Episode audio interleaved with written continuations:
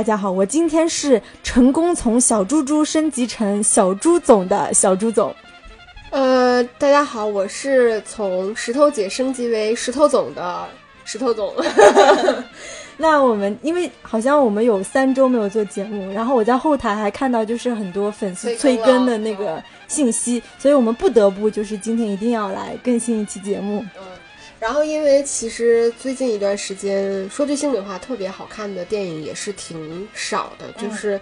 所以我们也在想说节目要做的有意思，就是也要有价值，所以我们可能会间歇性的吧，挑一些呃我们认为就是是大师级的导演，然后去做一个重看大师的系列。嗯，那我们这个重看大师的系列就从呃昆汀塔伦蒂诺昆汀开始。那我们就是我们并不是说是这个导演的专题，而是我们从这个大师当中挑一部我们个人很很心水的一部电影。那塔伦提诺这部我们挑的是杀死比尔的一和二。嗯，在节目开始之前呢，还是号召去大家去关注我们的微信公众号“电影疗养院”聊天的聊。然后那天在直播，大家都在 Q 我们说这句，就是“电影疗养院聊天的聊”。相信粉丝可能被我这句已经洗脑了。那今天我们其实会先聊一聊，既然我们是聊重看大师嘛，我们就会各自分享一下，就是我们初看这部片和重看这部片会有一些什么新的心得可以跟大家分享。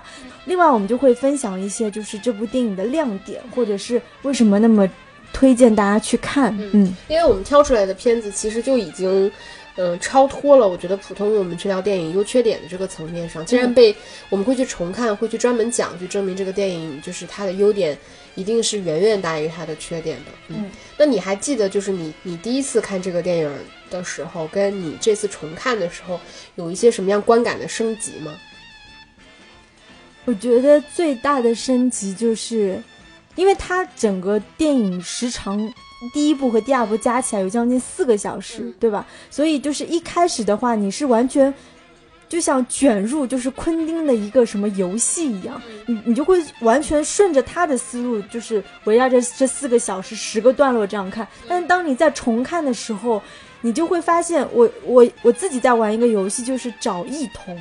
就是我会在比较那不同的段落之间有哪一些，比如说同样是黑白影像，那出现在哪些段落当中？还比如说，就是每次闪回至当年的被杀场景，它都会用那个红色滤镜嘛。那后面其实也出现了，就是红色的剪影和蓝色的剪影，我就会更多注意到这些色彩的不同。嗯，那这都是第一次看的时候沉浸式的感觉，这次是跳脱的感觉，会有一些不一样。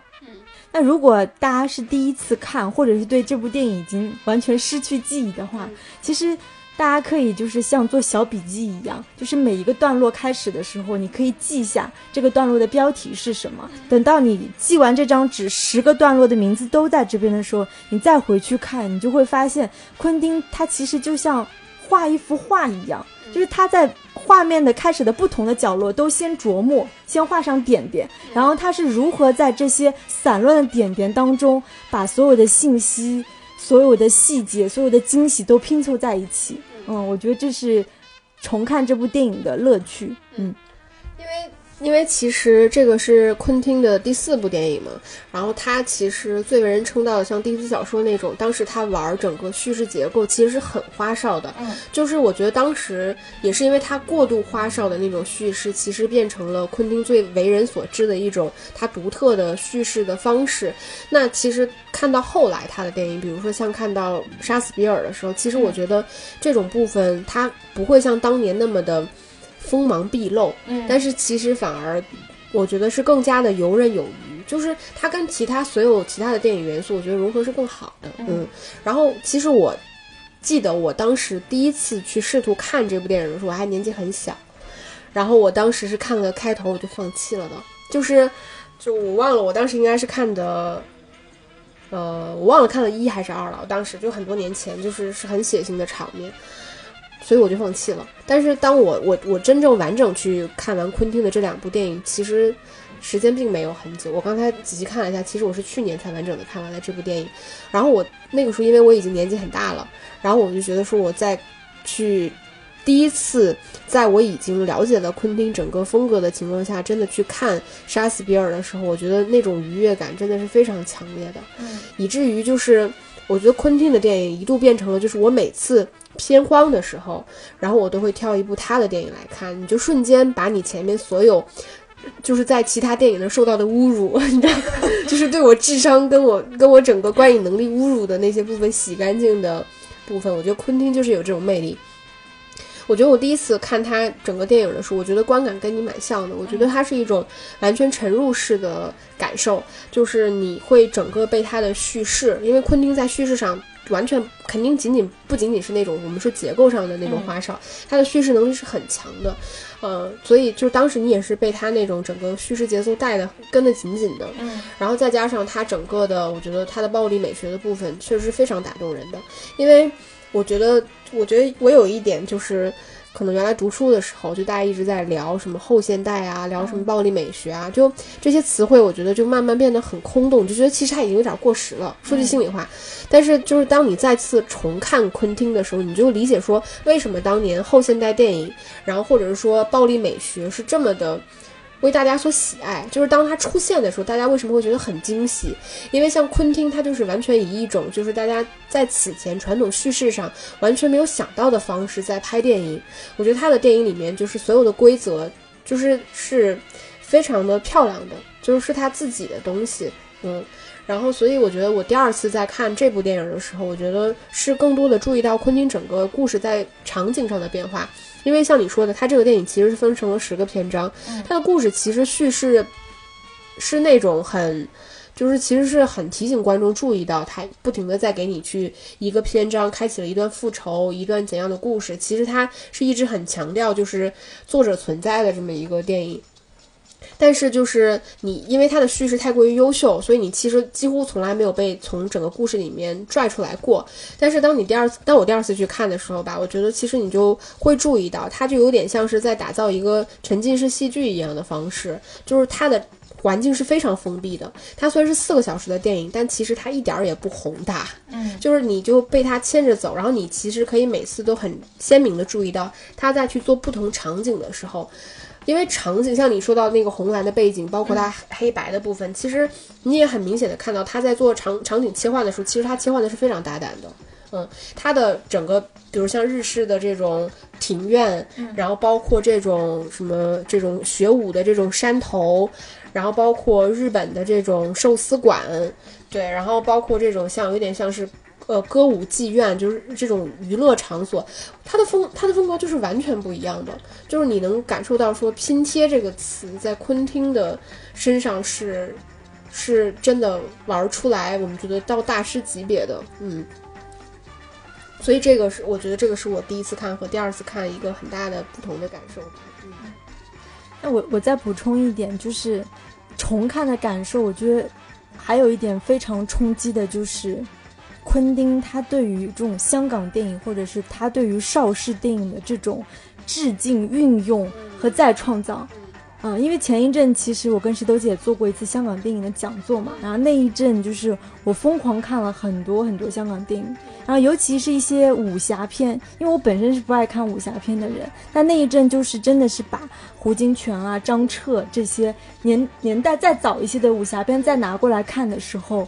然后再到前一阵，你知道，就是昆汀不是因为疫情嘛，他也在家闲着没事儿干。然后他老婆不是刚生了一个孩子嘛，他之前有在好莱坞买下一座剧院，叫 New Beverly Cinema。就是他买下那个剧院之后，他就把他那个剧院的官网上开了一个专栏，所以他就是疫情期间他写了好多篇的专栏。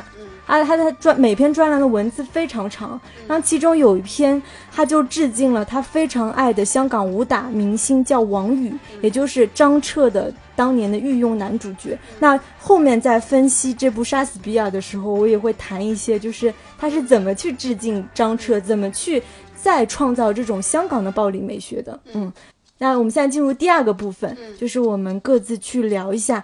这部电影的亮点在哪里。嗯。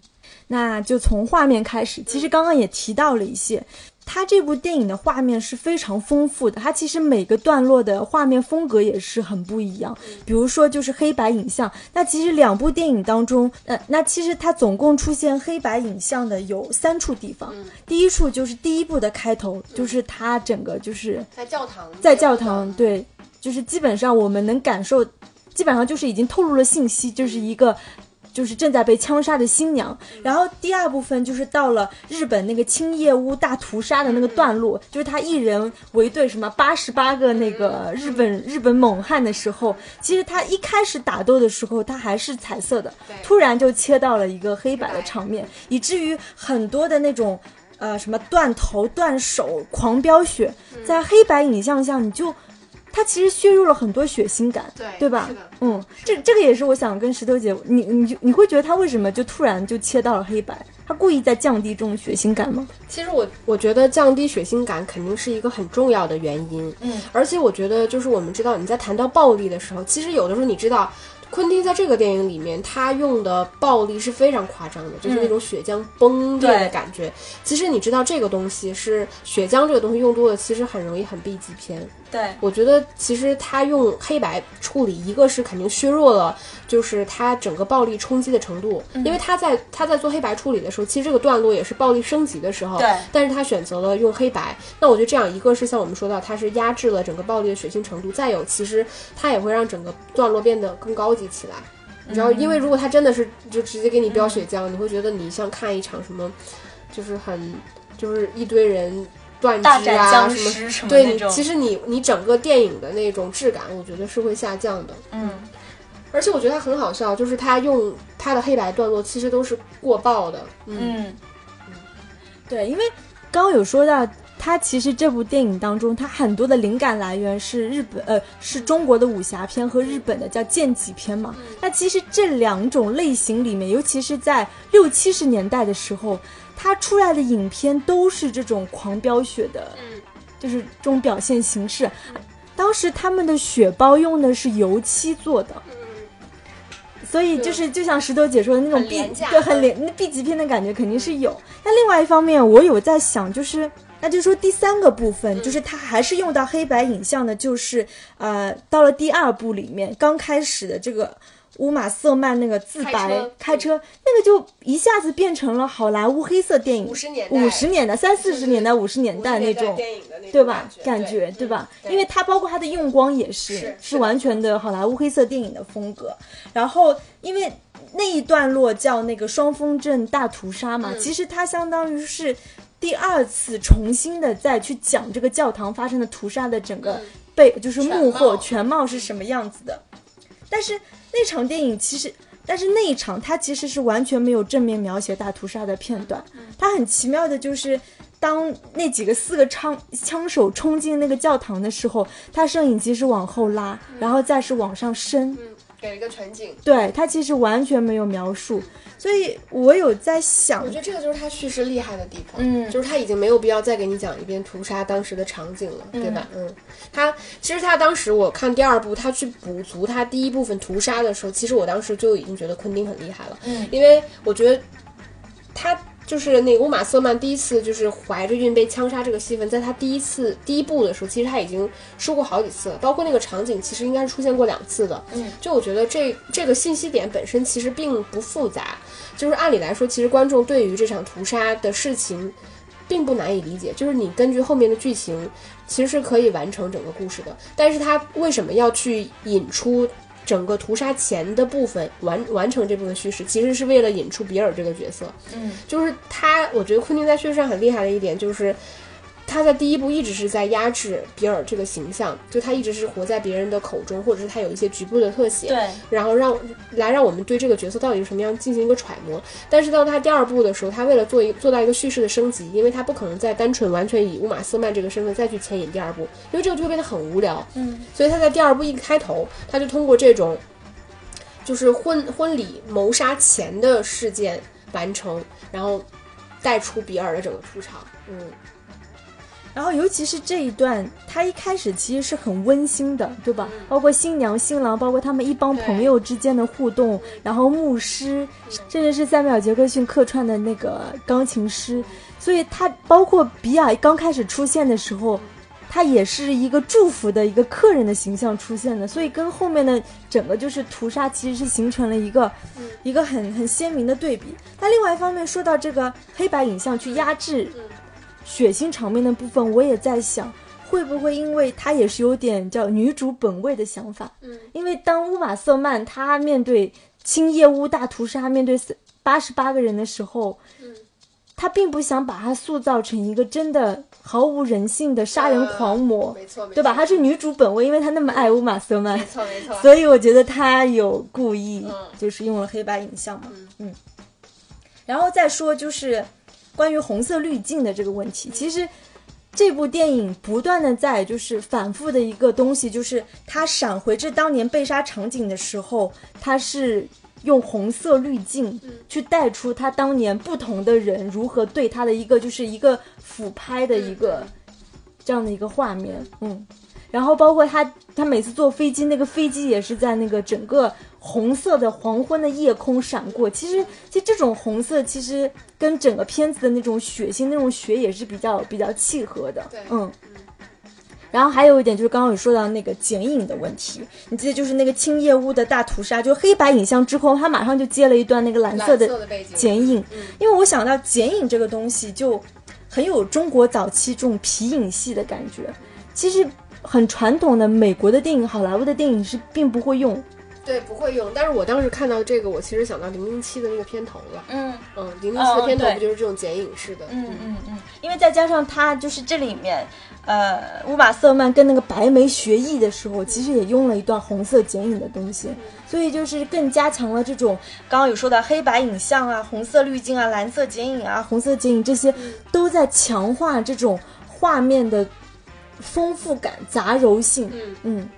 其实你说说到除了它整个在远就是用颜色上的大胆，我觉得除了说呃整个画面色调，其实关于里面所有人物的服装也是一样的，像乌玛瑟曼穿的那个李小龙的那种黄色的套装，对对吧？他他在整场屠杀里面，他其实是一个视觉的焦点，嗯。然后包括里边那个玉莲那个大姐大，嗯，她穿的那个白色的和服嘛。然后当时她身上有那种血渍的时候，其实你也能感受到，就是我觉得昆汀蛮难得的，他能够欣赏这种我觉得偏东方式的，就是这种静物感的，就是这种纯白色上面沾了血迹的这种，就一点点血迹，他并没有让他满身就像乌玛瑟曼一样全身都是血迹，没有，他只是让他身上沾了一点点血迹，那种很静物的美感，那种血的美感。嗯，我觉得它在整体的这个颜色上面，我觉得是是很神奇的。就是 我我觉得不能是不能说是高级或者什么，但我觉得确实是很拼贴感的。嗯，然后最后呃，关于画面还想分享的就是它的动漫形式。大家看过这部电影都印象就是大家印象肯定很深刻，就是刘玉玲饰演的那个日本大姐大的那段动漫的形式。就你可以看出，就是昆汀他说他的致敬、模仿、学习，他那种拿来主义是非常学习能力太强了吧？那段动漫的形式我反复看了好几遍，它是那种很纯粹的日漫的形式。嗯，因为为什么要这一段？因其实这段也非常血腥，你记得他动漫型很血腥，很夸张，对吧？他的那种大标选的场面，然后最重要是它会涉及到恋童癖的问题。对，嗯，然后他的那种。他他他能解决掉真人电影，就是没办法解决，就是他镜头的切换。他一下子前面一场大飙血，立马就是因为动漫人物的那个眼睛是比较特别的，然后又切到刀的特写等等，而且他整场这场戏几乎是没有对白的，只有那个小女孩呜咽的那个嗯嗯的声音，所以他完全是以画面来讲故事的这种非常纯熟的日漫，嗯，我觉得是非常厉害的。然然后加上就是。这一段明明是一个就是日本大姐大，她是背负着血海深仇的一个故事，又加上她因为用动漫形式，其实把整个其实使得这段故事更加简洁，而且印象深刻。我觉得这也是他很讨巧的地方，因为你不可能整部片子都是非常血腥，然后非常血海深仇。我觉得他用日漫形式其实讨巧了蛮多的。嗯，其实我觉得。嗯，就是你说到他用动漫的这个部分，其实我觉得它既是视觉上的，它其实也是叙事的一部分。你能看到，就是昆汀为什么我们都说昆汀是叙事上的大师？就他这个里面就是那个五人杀人组嘛，对吧？其实他在每一次复仇的时候，他都会去涉及到一点，说这个杀手他过往的背景，包括他的现状，可能，呃。他每次都会用不同的手法，嗯，然后我觉得在在就是他就是我觉得在拍这个大姐大，就是刘亦玲饰演这个大姐大，就我觉得他用了一种非常非常讨巧的方法，因为他毕竟是一个西方的导演，其实他在处理一个亚洲女性这个复仇史或者什么这样的角色，其实他很容易拍的不讨巧，嗯，但是他用他用动漫这种方式，一个是非常符合他自己以往所有的风格，加到这个里面，我觉得也也能看到就是这一段。就是能看到昆汀的偏好，因为这个角色相当于他的背景故事占的时长是比其他所有人物都要都要长的。就他真的像是把自己的兴趣放进去了一样，就是用一段完整的动漫讲讲了一个这种复仇少女的这么一个故事。嗯嗯，我所以我觉得他这个也是叙事上的一种策略。嗯，那讲到叙事，那我们就现在要具体来讲一下这部电影。我觉得它的最大亮点应该是叙事，对吧？首先就是。它的十个段落，它算是一种章回体的叙事结构，但时间上它其实也是非线性的，对，而且同时是多线叙事的。然后它的叙事方式其实很复杂，它中间有比如说什么闪回啊，嗯。就是它不仅是段落的打乱，它并且是段落内的闪回倒叙，嗯。包括甚至你记得那个 L，就是他在医院，就是当那个乌玛瑟曼还昏迷的时候，他其实用了一段那个分屏，嗯。那分屏它其实是蒙。平行蒙太奇，所以它的这种叙事形式是非常花哨复杂的。嗯，然后另外一点就是它的叙事如此复杂，但是同时它又能把不同段落之间的信息那样不断交互和补充。就是你可能在前一个段落当中脑海里打的那些问号，你在第二、第三段落或接下来段落慢慢的去回复，就是自己回答自己。嗯，之前产生的回答自己，对吧？它就是一种游戏嘛。就是他的那种，最终能够拼贴起你作为一个观影者，最终你自己能拼贴起你对这个故事的理解。嗯，其实像你说他的叙事非常复杂，但我觉得自己回答自己是一个真的非常，你记得就是他在第二部被那个 bug 关进那个呃，就是那个叫什么呃棺材棺材里面的时候，然后他他怎么去突破这个困境呢？就是他他其实就是现场给你闪回一段。戏，然后很长的一段戏，然后去把他现在现有的这个矛盾解决出来。就我给你一个解决方法，就是我通过一段闪回告诉你他怎么解决这个困难，而且他会在后面跟比尔去对峙的时候，再次把他当时训练过埋的一个伏笔再次插进来。对对，所以我觉得他的他的处理方式是非常复杂且讨巧的。嗯，就一般人我觉得真的不敢这么拍，他会把你整个叙事打得很乱的。嗯。再加上他的风格很拼贴，就相当于你是在这么一段非常就是德克萨斯、非常美国西部的一个这种呃呃密室逃脱的情况下，突然插了一段就是非常诡异的说了广东话的这种什么深山求教、拜师学艺的这么一个戏份，其实蛮怪异的。是，嗯。然后再加上他其实整个叙事视角的变化，他人称的变化，其实。在第一部里面，当这个他其实还是蛮有逻辑的。比如说，他在乌玛瑟曼苏醒之前，那是第二呃苏醒之前，其实是。通过第三人称来叙述这个故事的，你记得就是有一帮警察冲进这个教堂，就说这个新娘怎么样，这是多么骇人听闻的大屠杀。但一直到就是乌玛瑟曼他开始苏醒之后，他就切换成他第一人称的话外音叙述了。随后他在介绍这个杀人组呃五人杀人组的时候，他都是以他的视角去介绍这个是什么样的人，那个是什么样的人，所以他他有在进行这种视角的切换。其实你说到视角的部分，让我突然想起来一个印象很深的镜头，就是，呃，就是你记得在嗯刘玉玲那个段落里面，就是他算是复仇吧，就是那个老大突然被爆头，然后头变成了一个空洞，然后就是他从那个被爆头的那个角度，就是已经没有头了的那个地方，突然有了一个视角去拍两个女的，非常惊恐的看。你知道这个视角，我觉得非常像是动漫，嗯，就是非常像是那种静止动漫的视角。所以就是我，我觉得你你刚才说视角，我我觉得这个电影里面其实它的视角确实使用也是非常怪异的，就经常会出现一些，因为它这里面是有很多上帝视角的，对，就是那种完全俯拍的那种视角，然后增强了整个现在在整个画面里面的这种规则感。我觉得这个也是它我们为什么会一直觉得这个电影的游戏感很强，因为它不断的通过这些画面的语言来告诉你这个电影是有规则感的，包括这个电影最后给我们。就是你知道，你看这个电影为什么会觉得很微妙的一点，就是这个电影有很强的仪式感。嗯其实这种仪式感的东西，我觉得本身是来自于东方文化的。就我们只有东方的文化，比如说一个一个人复仇，对吧？嗯，他才会给你讲一个规则感，就是我今天要来找你复仇，但是我今天只会杀了你，就我不会杀你的什么妻儿、什么子女。你知道这种规则感的东西，其实是很东方武侠式的东西。然后我觉得在这个电影里面，他一直有在强调这个事情。对，像乌玛瑟曼他去复仇，其实就是一个很很有仪式感的事情。其实你说的这种就是江江湖规则，嗯我觉得不仅是在乌玛瑟曼这个主角人物当中，其实他十个段落的每一个人物，他身上都背负着这个，就像刘玉莲，对对吧他刘玉玲，呃，嗯他他的父母被杀，所以他。通过就是引诱这个什么恋童癖的老大嗯去杀掉，然后包括像那个 L，他曾经被白眉抠掉了眼睛，嗯所以他的报复方式就是杀掉他这个师傅，嗯对吧？然后包括就是第一个段落，就是他杀了那个黑人女人之后，他的女儿，这黑人女人的女儿不是目睹了吗？他甚至跟那个女儿说，如果你长大以后还觉得愤愤不平，你还是可以来找我报仇。所以这个东西。就是换到中国武侠片当中，它是非常成立的一个逻辑，嗯，对。就是不断的这种几代之间往来的这种复仇，嗯就是其实，呃，我们在说到这整个电影里面，我们说它的一种仪式感，就是它的一种规则感。我觉得其实这个东西真的蛮微妙的，就是它这个电影其实从一开始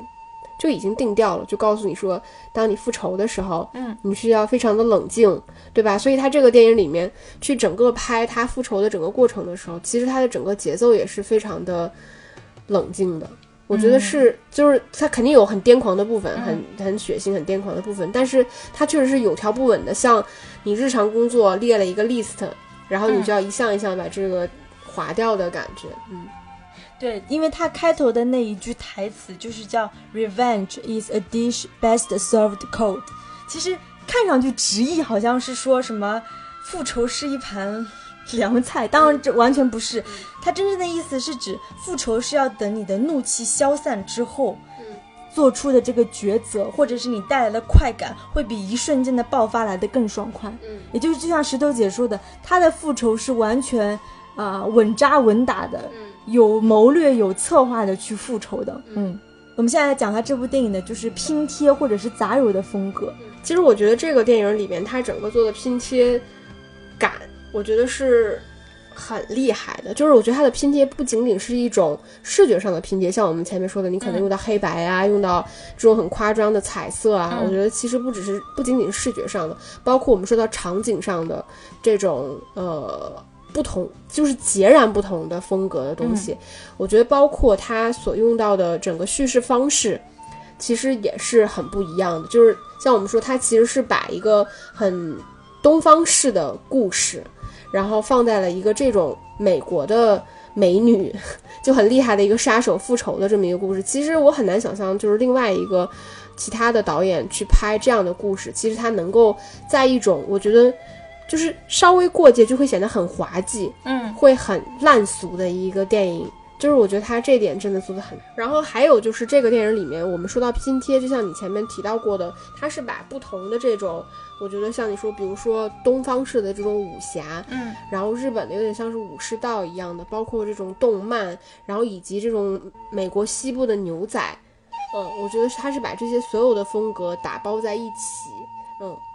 呃，其实我我印象比较深刻的一场戏，应该是刘玉玲饰演那个玉莲吧，嗯应该是叫她，就是他们是在一个很日式的庭院里面，嗯就是它的场景完全跟外面是不一样的。我们我们在后面那场戏其实也看到，比如说当那个乌玛瑟曼他出了那个环境之后，其实外面是一个黑夜很平静的一个夜晚，但是他们是在一个完全人造的一个日式庭院里面。地上铺着很很唯美、很细的那种白色的，有点像类似于像像像碎石，我也不知道是什么东西，就是那种小像小玉石一样的环境里面，然后他去一个人穿着和服，还很有仪式感的脱下自己的鞋子，然后两个人也拿着那种就是日式的那种日式的那种 sword 有点像是，哎，他他其实拿的有点像是武士刀，武士刀，然后他们两个拿着那种武士刀，然后再去打斗的时候，其实这个场景它给你整个打造的是一场非常东方式的环境，包括这个里边所有的。呃，武术的动动作的部分，你也看得出来是很像样的。但是最后就给我留下印象深刻，就是刘玉玲死的时候，她是头被片下来一部分，就是你知道那一瞬间，你就会把把你从她整个这个环境营造的一种非常东方式唯美的，就是这种很有规则感的呃环境里面拉出来。因为如果它是一场真正日本式的这种打斗，他他会死得很体面。嗯，他不会在那一瞬间死的非常的滑稽，嗯，包括他们也不停的在用语言来强调这种杂糅感，嗯，对你说到这个这个武器，就是这部电影当中，除了你说那个什么教堂的那个大屠杀，嗯，他们用的是枪。对，基本上都是冷兵器。对，基本上全是。其实这个就已经很很江湖感了。就是那个果果，你记得吗？对。就是他他用的是那种有点像日式大秀，其实这个很动漫，嗯，有点像是那种香港早期的那种电影里面会用到的那种道具。我当时看到时候也觉得蛮诧异的，就是一个昆汀会玩这种，就是会去用心去设计这种冷兵器在这个环境里边。那那其实如果让我来分享一段，就是印象特别深刻、很拼贴感的段落，其实也是这个叫青青叶屋大屠杀的那场戏。你记得，就是当时当那个刘玉玲那个大姐大引领着那个什么果果啊，还有那个刘家辉饰演的那个，反正就是头头吗？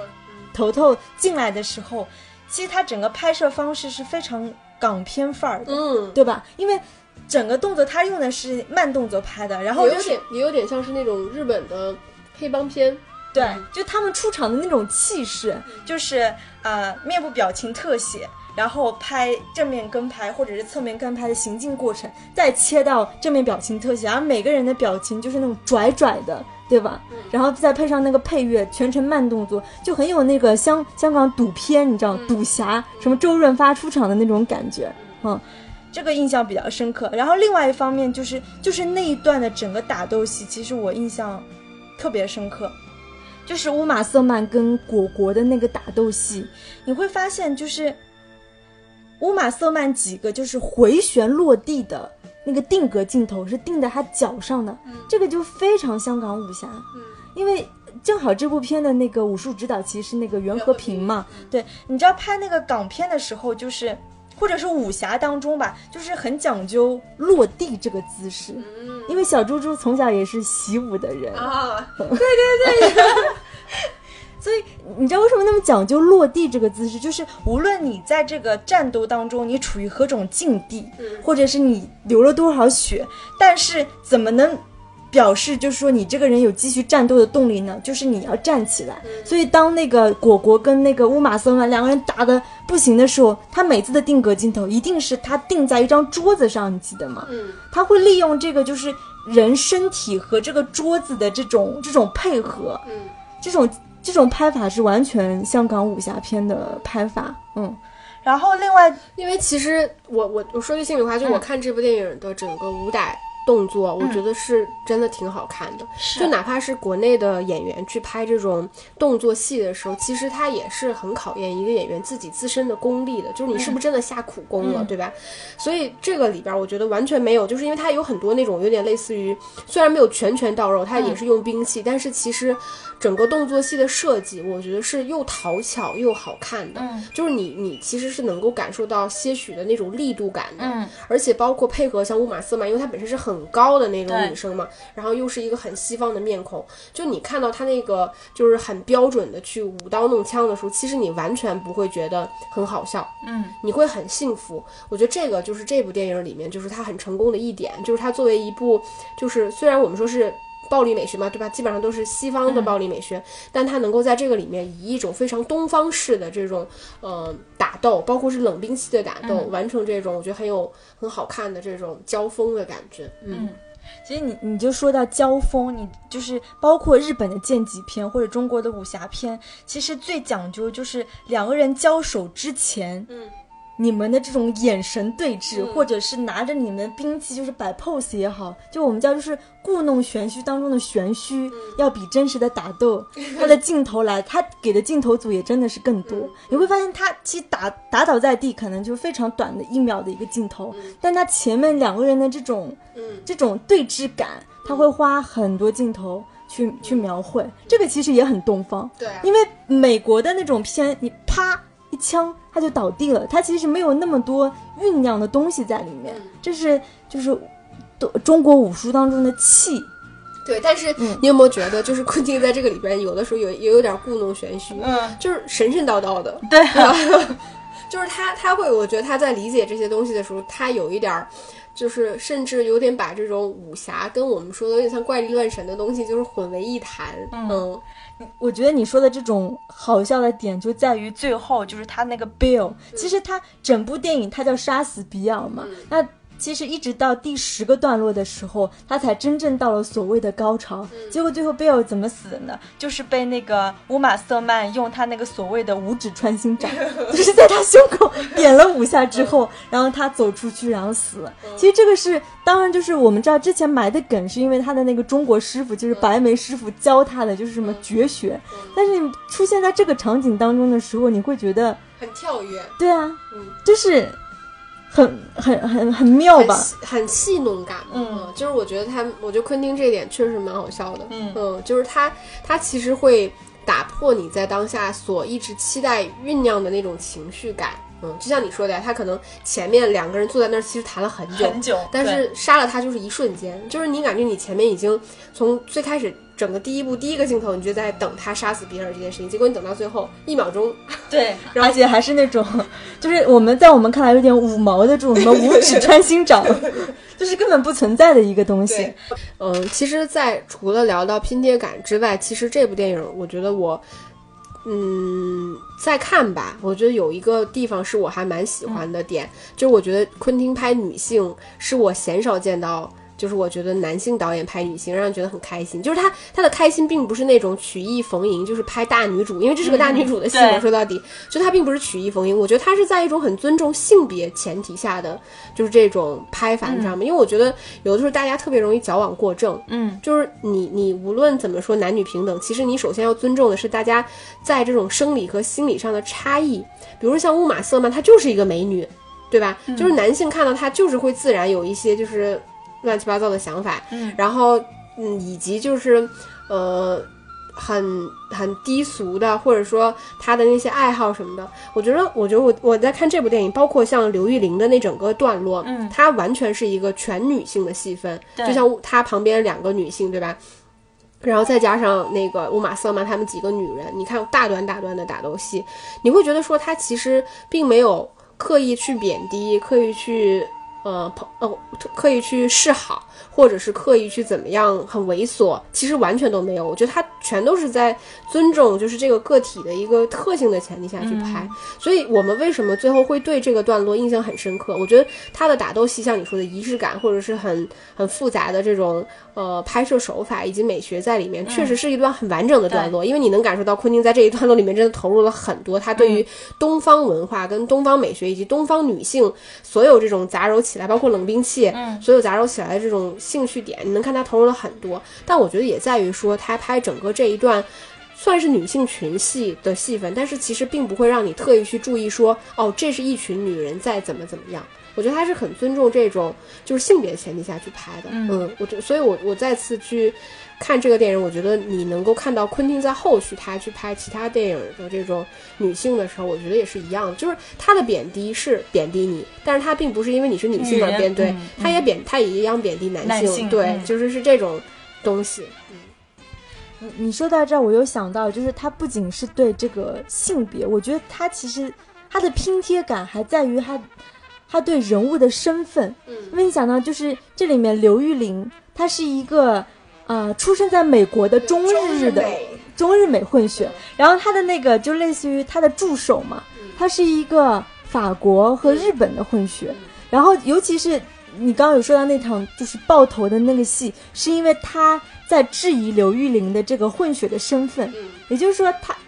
昆汀把他的这几个人物其实弄的就是各国混血，他本身这个身份就已经是一个多元化的，是一个拼贴的东西。但是呢，在这部电影呢，这个东西还是不能被质疑的，甚至不能被讨论的。对这个就是很有趣的地方，就是你一讨论，你看你就被爆头了。你记得就是刘玉玲后来死的时候，她也是在死的一瞬间说啊，这个原来真的是半藏的剑。嗯就是他之前也质疑过，说你这个剑是假的什么的。嗯，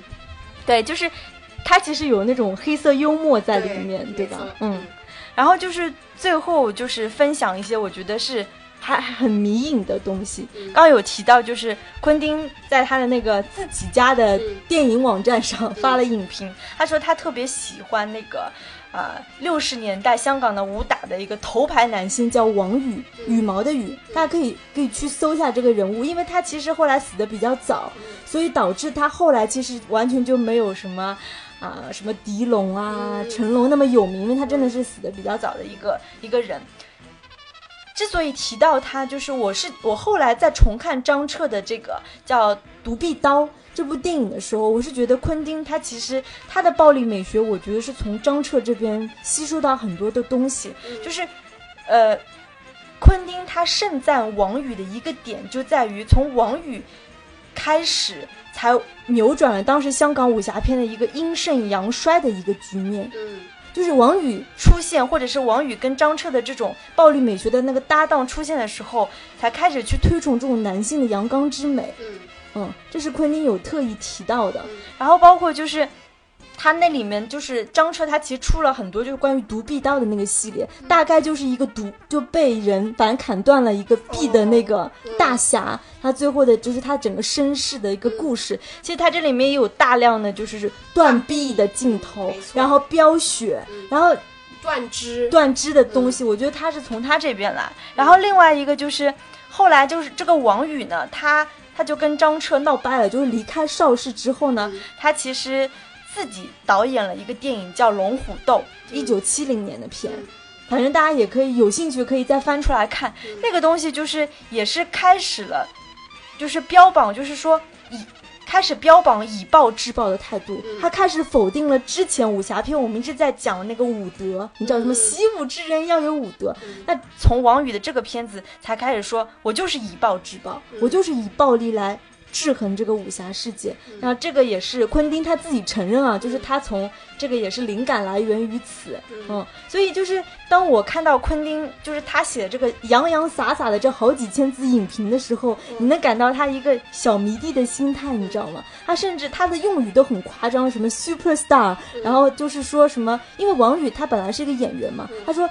能驾驭王宇这样演员的人只有王宇，嗯。就是他会用这种话术来表达他对于这样的一个演员的喜爱，嗯，包括其实呃，像之前的《好莱坞往事》当中，其实他有调侃那个李小龙嘛，嗯。就明显他心中就是可能就是李小龙之上，起码是王宇，嗯，那你说为什么拍这部《杀死比尔》的时候，他其实穿的也是李小龙那个标志的衣服？对啊，因为他可能就是比较喜欢这种香港武打演员嘛，只是他也有喜好嘛，就是 Number One 最喜欢谁，Number Two 最喜欢谁，就大家有空可以去看一下 昆汀写的影评，真的不错。真的不错，真的真的不错，嗯真的不错。他而且他他写的东西不完全是那种很高深的跟你讲什么空间镜头，他是很迷影式的这种书写，他会跟你讲香港电影史。我我相信他对香港电影史的了解，这种功底可能要超过绝大多数。中国的影迷真的是这样，嗯，他的知识储备量真的是令人惊叹，嗯嗯，其实你你刚才在说的时候，我听的都很认真。嗯，就是我我觉得这个也是昆汀就是非常招人喜欢的一点。但是你刚才提到说他总也是他从张彻这里得到的灵感，就是一种就是啊一种就是一种男男性的这种阳刚之美。其实我觉得这个确实也是昆汀的电影让人看起来非常爽的一点，就是他拍。整个男性的这种暴力戏份确实非常好看，嗯但是我们也前面提到了，我觉得他跟一些导演不一样的地方，就是为什么我觉得他会能成为大师的地方，就是其实他拍女性也一样好看啊。对就，像杀死比尔这种戏份，就是他不会他的套路完全跟我们常规去想象说你要去塑造这个女人怎么复杂或者什么的，嗯其实不一样。他他会有很多很小的、很很细微的段落，比如说乌玛瑟曼对一个孩子。很短暂的温柔，或者是他对一个，就是你记得他在那个那场群戏，就是在在那个八十八那个黑社会什么，最后一个小孩吓得发抖的时候，他会拿剑戳人家屁股，就说这就是谁让你当黑社会对，当黑社会的一个下场，对吧？对其实你是能够在这些很细枝末节的片段里面看到，就是他在拍这些女性角色的时候，我觉得他。呃，他的一个处理吧，我不能说他多了解，嗯。但是至少他的处理让你看得到，他是能够列入大师级别，就是他懂得怎么去拍这些呃戏份，嗯，这个我觉得是蛮厉害的一点。在我觉得昆汀真的是一个时看时爽，就是嗯。非常非常厉害的导演，嗯。嗯，就是没想到杀人原来是一件这么爽的事情。我觉得看看肯定的电影 别吓唬 我，让人有这样的爽感。那我们今天节目就差不多到这里了。嗯然后，其实关于这个重看大师系列，大家也可以踊跃给我们留言。对我们也可以从你们特别想让我们重看的这个电影当中，我们可以挑一些，嗯然后列入我们的 list，然后之后我们可以讲。嗯，对，好，那这期节目差不多就这样了，那就下期再见，拜拜拜。